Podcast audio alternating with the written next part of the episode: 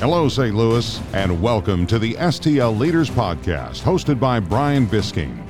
Brian started this weekly podcast to give a voice to leaders of our community, to share their story, their journey, and the lessons that they have learned along the way.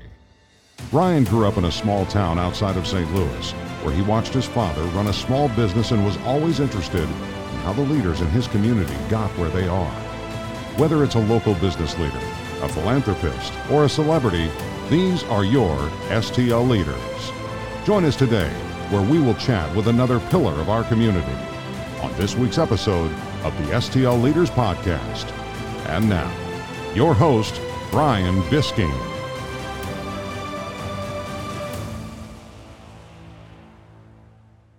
Hello, St. Louis, and welcome to this week's episode of the STL Leaders Podcast. On this week's episode, we welcome Keith Turner to the show. Before we get to this week's episode, I want to thank my sponsors. First, Synchrony HR, NWO IT Services, Go Brand Go, the Tom James Company, Enterprise Bank and Trust, Edward Jones. And now to this week's episode with Keith Turner.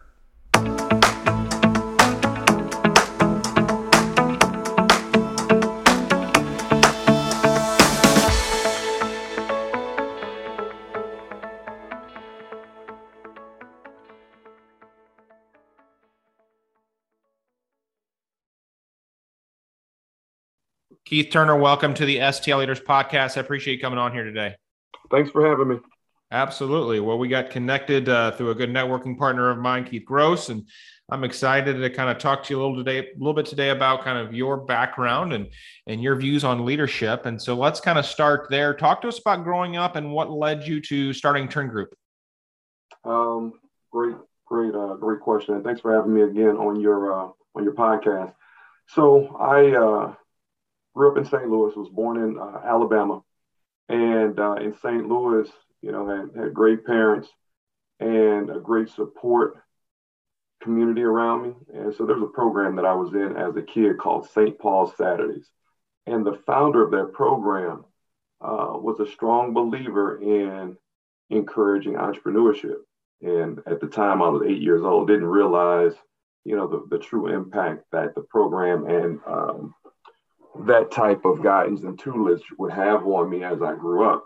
But um, I realized as I got older that in order to control uh, opportunities, a lot of times you have to create or found those uh, those types of things. And so part of me growing up in the St. Louis region and then later going to going to undergrad in um, in Atlanta, Georgia, and then coming back and going to grad school here in St. Louis, it helped me understand the dynamic of how to address opportunity and look at opportunity and then put people in place that um that I wanted to work with. And that that kind of, you know, in, in a real quick nutshell, kind of talks about, you know, how I understood entrepreneurship at a younger age and how these seeds were planted to consider ownership and consider building organizations, be it small or large. And as I got older, the different things uh, in, in my community and in uh, in my uh, college training helped reinforce some of those things. And so, really, that that's kind of how I, I, ended up. I think um, going into entrepreneurship and uh, and particularly picking technology as the first core business for me to really operate and grow. Uh, that's probably a different story. Yeah, well, no, I think that's a cool story of kind of how you got how you got going, and wow, dating it back to when you were eight years old. That's uh, that's pretty neat that you can kind of look back and say this is kind of where the entrepreneurship kind of came into into play for me. So, for those who don't know, tell us about Turn Group Technologies and what you guys do. Okay, so Turn Group Technologies is a company that was founded here in the St. Louis region in um, 2002. I was 27 years old, and um, I saw an opportunity where I thought we could provide IT support to some clients that I had worked with for another company and then for the company that I actually worked for. And then from that point on, we uh, we focused on fund accounting or accounting software and support and training. And um, you know, that's kind of how we started. And uh, the business has never been more than 11 local employees, but we've had clients, um, you know, West Coast, East Coast, uh, Southeast, uh, Texas area, you know, and so we we've had clients and we have clients uh, around the country. Uh, as we started to develop, we started doing more website development work, more web app work in 06, 07. And then in 2012, we started uh, more app development. And mobile app development was, uh, was a target space for us. And so as we've grown over the last few years, we were working to get away from uh, IT support and managed service um, providing. But with COVID, that became a strong need, and some of the clients that we still had in that space really wanted to work with us. And so we kind of revved up uh, uh, our team in that space, and it's been a, a, really busy space. So, you know, for those who want to get a true idea of what Turn Group does, it's we provide IT infrastructure support for companies under 100 employees and we also develop mobile applications and online digital marketing tools, such as you know web applications, so that people can have more automated, more virtual engagement with their clients and their staff. Oh, really neat. So, talk to me about the web applications. Uh, as obviously that's been uh, you know 15 20 years ago that wasn't even a thing. So obviously more and more people are developing apps and things like that. Um, how has that space been for you guys? You know it's it's it's been the core um, probably 65 to 75 percent of what we do. Uh, you know, I, I've I don't make excuses, but I'm thinking maybe if I was on the, the West Coast and I had more collaboration opportunities, this conversation would go a, a lot differently. But um, how we initially got into it was I have a colleague that uh, consults with us, and uh, I started, you know, so I, I, own multiple small businesses, and my my bigger and core business is Turn Group but I had started uh, an app to be able to offer um, non traditional medicine advice. And so he was consulting with us on how to structure this application. And I got, I hired a guy in to develop it. And so that was our first app. It was called Natural Medicine Doctor. And, um, you know, from that point on, we really started to work with companies, be it mobile app or uh, web apps to be able to really utilize how they want to engage. So it's been a really um, impactful part of our business, but it's also allowed us to be able to, to develop relationships with a lot of different companies to provide those services. And, um, you know, a lot of those have, have been pretty big whales for us, so to speak. Yeah, absolutely. Talk to me about when you started the company back in 2002. You know, what were some of the challenges to get when you got off to get off the ground? Hmm. So, um, from a non-business perspective, and an individual who was 27 years old, I um, I didn't come from a family of entrepreneurs. I came from a family of hardworking individuals. You know, they believe in education, they believe in getting jobs. So, from a non-business perspective, um, the entrepreneurship cultivation and grooming came from very few people. You know, very few people that I had access to. And so going down that path, it was, you know, more than anything, it was the business preparation, which I understood, the technology preparation, which I understood, but it was the the walk of faith, the the taking a leap in an area that you were completely unfamiliar with. And as a 27 year old guy, you know, I was, you know, making six figures. I had real estate and I was living in the St. Louis region. And, um, you know, I was reminded by my mother you know, always I tell this story pretty often when I'm talking to groups of kids and, and groups of students. You know, I was reminded by my mother that, you know, at 27, you know, I was making what she was, you know, didn't start making until she was well into her 40s, you know, and so that was a concern for her because she, you know, she, my father, they believe in education and then you work for other people. So uh, fortunately, I had, you know, I, I still had their support and I had friends who were entrepreneurs who were encouraging, engaging me, and helping me really identify how I would need to prepare to step off and build this business. And that was really, you know, outside of the, the business of, you know, the challenges of being able to acquire clients and see opportunities and, and, and improve our services. that was the biggest challenge for me was to walk on faith against uh, some people that I endeared, that I, I, I, um, I usually relied on their support and start a company and know that, you know, hey, this is an opportunity where you may have to get rid of everything before you start to understand how to grow your business. And, you know, it was capital, I capitalized the business. I understood that, you know, that it was going to be a challenge getting capital for a startup company and in the Midwest that focus on technology. You know, banks don't do that. Uh, it's you know it's too small for any any you know uh, angel investor to to consider. I mean, outside of you know family and friends, right? You know that that wouldn't be it. So you know, long story short, that was my biggest challenge was just me and understanding that everything that I needed in order to build and make the business what I would consider successful was already within me. And so that was my biggest challenge was just to step out on faith and, and start the company. Yeah, absolutely. You mentioned a little bit ago, um, kind of how during the COVID pandemic, you guys had to kind of revert back to some of the things you were trying to get out of in the managed service type space. How else did COVID impact not only your clients, but your organization, and how did you manage through that? So, fortunately, um, 2017, um, everybody in our office started working from home. And again, we, we're a small team. I think at that time there were maybe eight people, and everybody started working from home. And so when COVID hit, the transition to working from home was uh, not a real challenge for us. Our biggest challenge became, you know, effectively, how do we continue to provide support on site and off site?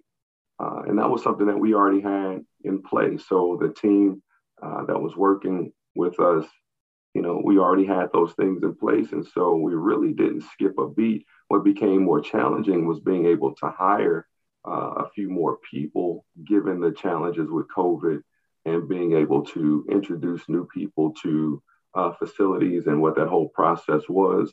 Uh, that was our biggest challenge. So, fortunately, um, COVID was a business um, bump for us. And although we didn't want to stay in that space, we knew that we had some customers and clients that we had worked with for 10, 12 years that uh, we still had and were providing support for, and they needed even more support. And so, you know, we provided that. So COVID provided the challenges of um, kind of a, a light pivot. But since we were already working from home, since we already had remote infrastructure in place, you know, it, it was a it was a mild pivot and we were able to handle it pretty effectively, I think.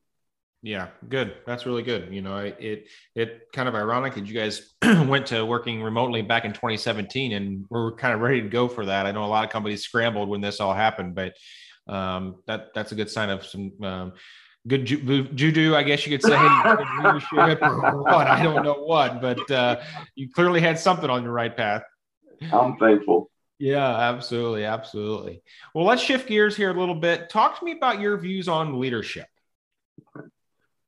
So, um, you know, as, as I study more about leadership and uh, I've studied leadership over the years, you know, I, I, I question my leadership strategy sometimes, but you know, I don't know. You had pretty good leadership strategy if you went to virtual in 2017.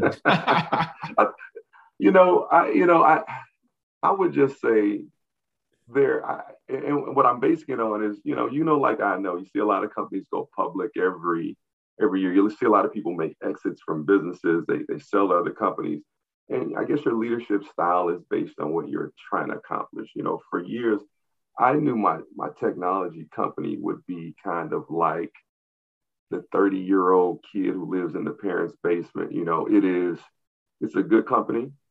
We have great clients, we have great people that work with us, but I never thought that I would prepare it to be sold. So I decided not to continue to scale probably 10 or 12 years ago and work it as a lifestyle business for the people who work with us. You know, we provide the clients and the clients get good service. And that's that's kind of how I looked at it.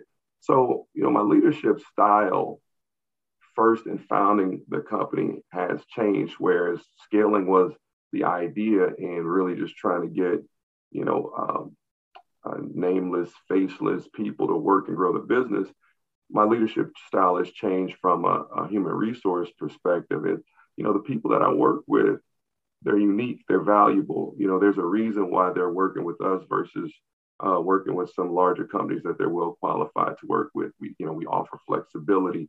Um, the things that I will do that they'll do. So in that sense, my leadership style is, you know, I will I will lead by example versus just assigning uh, people things to do.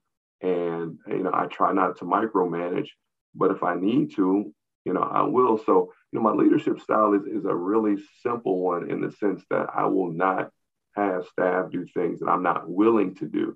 Now, are some of them more qualified than me? Absolutely, when it comes to their area of expertise.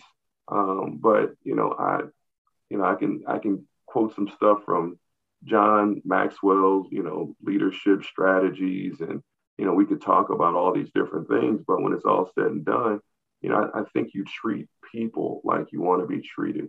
Um, you you understand the role that they play in your organization. You value the role that they play in your organization. You know, although you know everyone is replaceable, you know everybody is not um, replaceable. You know, uh, and so the talent that we work with, the people that we work with, and I'm very appreciative to them. So, you know, it's a I don't want to say a servant leadership model, but it's definitely a hey, I will do, and I'm willing to do whatever I assign somebody else to do. And I think we all treat each other fairly. And, um, you know, and you know, I don't care what other people think about the leadership model because, you know, it, it's what's working for us, giving the the business that we're in. Yeah, absolutely. Absolutely. What about company culture? You mentioned kind of all you guys are working remotely. How do you maintain a positive company culture with with kind of all the remote workers you have? I hate the answer that I'm going to give, but I, I, think it's, it's the truth is, you know, we leave people alone. You know, we, I mean, I hate, I mean, I hate to say it like that. It's like, you know, if, if people want to be engaged, you know, I, technology, you know, such a broad space, you know, and, yeah. and we're filling at least four categories in this broad space. And you get a lot of different personalities in this space. And you know, things that I, I'm inclined to do, things that I, I want to do, sometimes I have to continue to um, review them in my mind and consult with other people in leadership to see if what I'm thinking and saying and prepared to do is helpful to the company, helpful to our clients, and helpful to the staff. And sometimes it's not. And so I really, truly think that sometimes letting the talent be free and flexible is a is a good role. You know, they know they know the job they have to perform. They know the value that they add. You know, they know you know what they are compensated with, and you know, I've lost two people in the last probably year or so to some Fortune 500 companies, and and I get it. You know, I got talented people working with me, and you know, it's only so much that we can do that to outbid, you know, some of these um, some of these larger companies that are out here looking for talent. So we have to be very flexible about that. But I, you know, I kind of I let people do them. You know, yeah. be you, do what you need to do. And occasion, occasionally, I feel like something should be done differently. Then I have to look at the big picture, and I'm saying, you know, is the is the work being done effectively? And the answer is yes. You know, the client happy? The answer is yes. So what problem am I having with how it's being done? And sometimes it's subtle communication. You know, um, you know, in IT, you get some people that kind of uh, reflect, you know, maybe certain areas of spectrum of Asperger's sometimes, and you have to look at, you know, kind of emotional intelligence as well as, you know, how people work with clients. So I, I do my best to try to um, not be a problem, but also help people understand what's expected of them as well as what's required uh, for the client management that we do. Well, absolutely. And, you know, to your point about the, you know, losing a couple employees of Fortune 500 organizations, you know, there's, and I just talked to somebody about this not too long ago. There's different types of employees and some employees will thrive in a small business like yours. And some employees would rather work for a Fortune 500 large conglomerate corporation. Um, and that doesn't make them right or you right or them wrong or you wrong or anything along those lines. Just some people are, are better cut out in a small business environment where you, to your point, they're left alone and they do their job and they, you know, and, and they work in that way. And then other people, they, they want to work for a big corporation so they can move up and travel the country and things along those lines. And it's just knowing what your company needs are and hiring those people that, you know, kind of want to work in that space. And again, like I said, doesn't make anything right or wrong, but um, I think that was a good point that you made there. I appreciate it. Talk to me about, you know, looking back on your career. You mentioned John Maxwell a minute ago. Have there been books or podcasts that you have listened to or read over, you know, your career that have really impacted your views on like leadership and your company and your vision for the future? So, you know, I I don't ever want to minimize um, the value that Turn Group Technologies has, has had in my life. Uh, again, I founded this company when I was 27.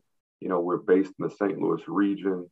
Uh, we've been able to have companies across the uh, across the country. We've been able to have contractors um, across the world, and um, I value uh, Turn Group Technology. We've gotten uh, Business of the Year from the St. Louis Mayor's Award. We've been spotlighted. We've gotten a lot of accolades.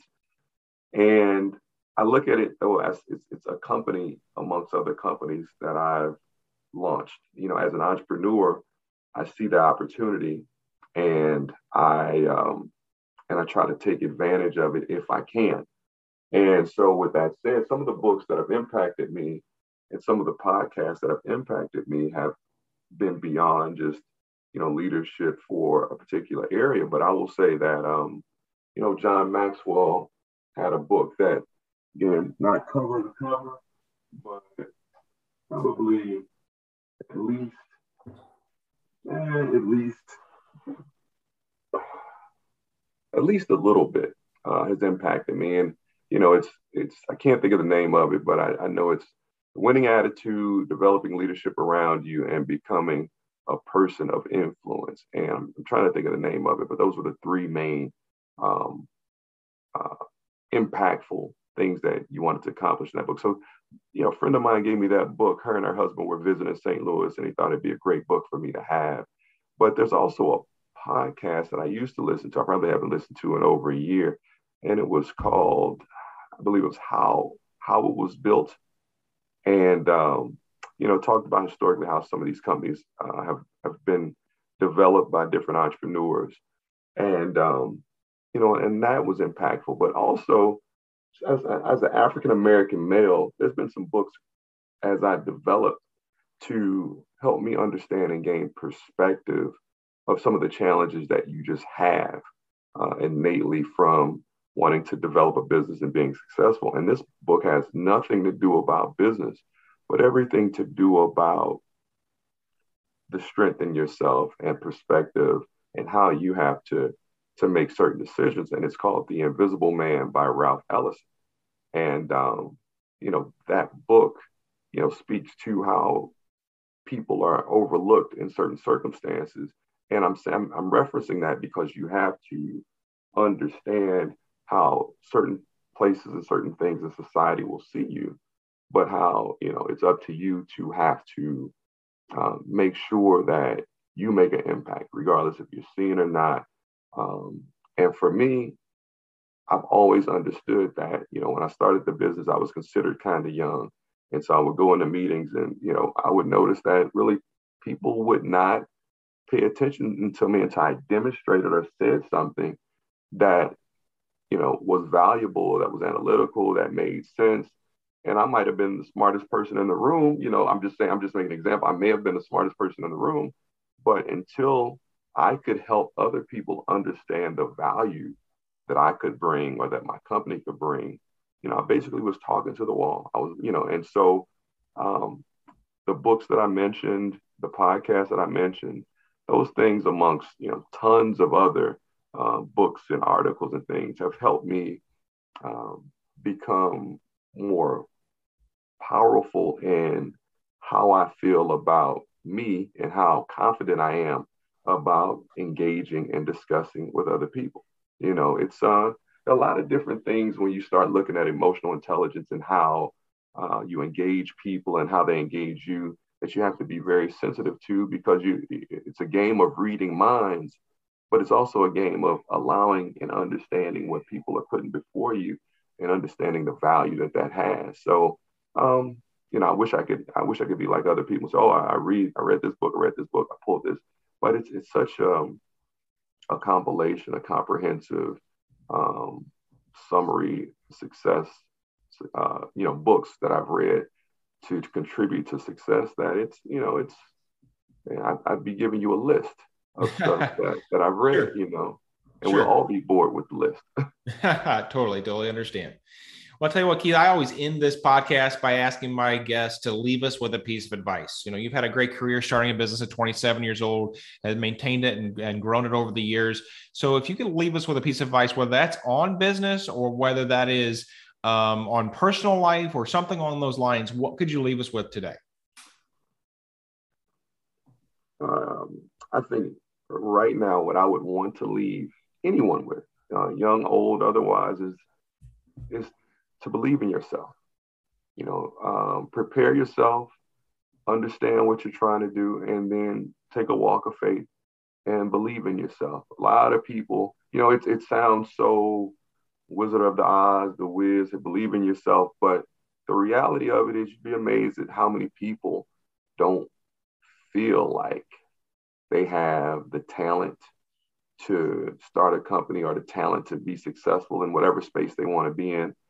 And I would just, you know, encourage people to prepare yourself, do your research, train and learn as much as you can, and then believe in yourself. Take a walk in faith and make something happen. You know, you have one life to live. You know, you you don't want to uh, be 40, 50, 60, 70 years old and have a ton of regrets. You know, you, you don't want that. So, you know, prepare what you can prepare, step out on faith and you know and make some things happen. Even if there's space you've been maybe you've been successful in entrepreneurship you've been successful in your career and there's a new space you want to go in you know believe in yourself and take that take that leap of faith and um and give it a try. Yeah and no that I, would be what i would leave people with you know believe in yourself. Yeah, no, I think that's a great piece of advice. I think, you know, I had to believe in myself to start this podcast and um, you have to believe in yourself in a lot of different varieties of life. And so I think that's a great piece of advice you've left us with today. On behalf of the STL Leaders podcast and myself, Keith, I appreciate you being a great STL leader for allowing people to look up to people like yourself here in our community. And thank you for sharing your wisdom with us today.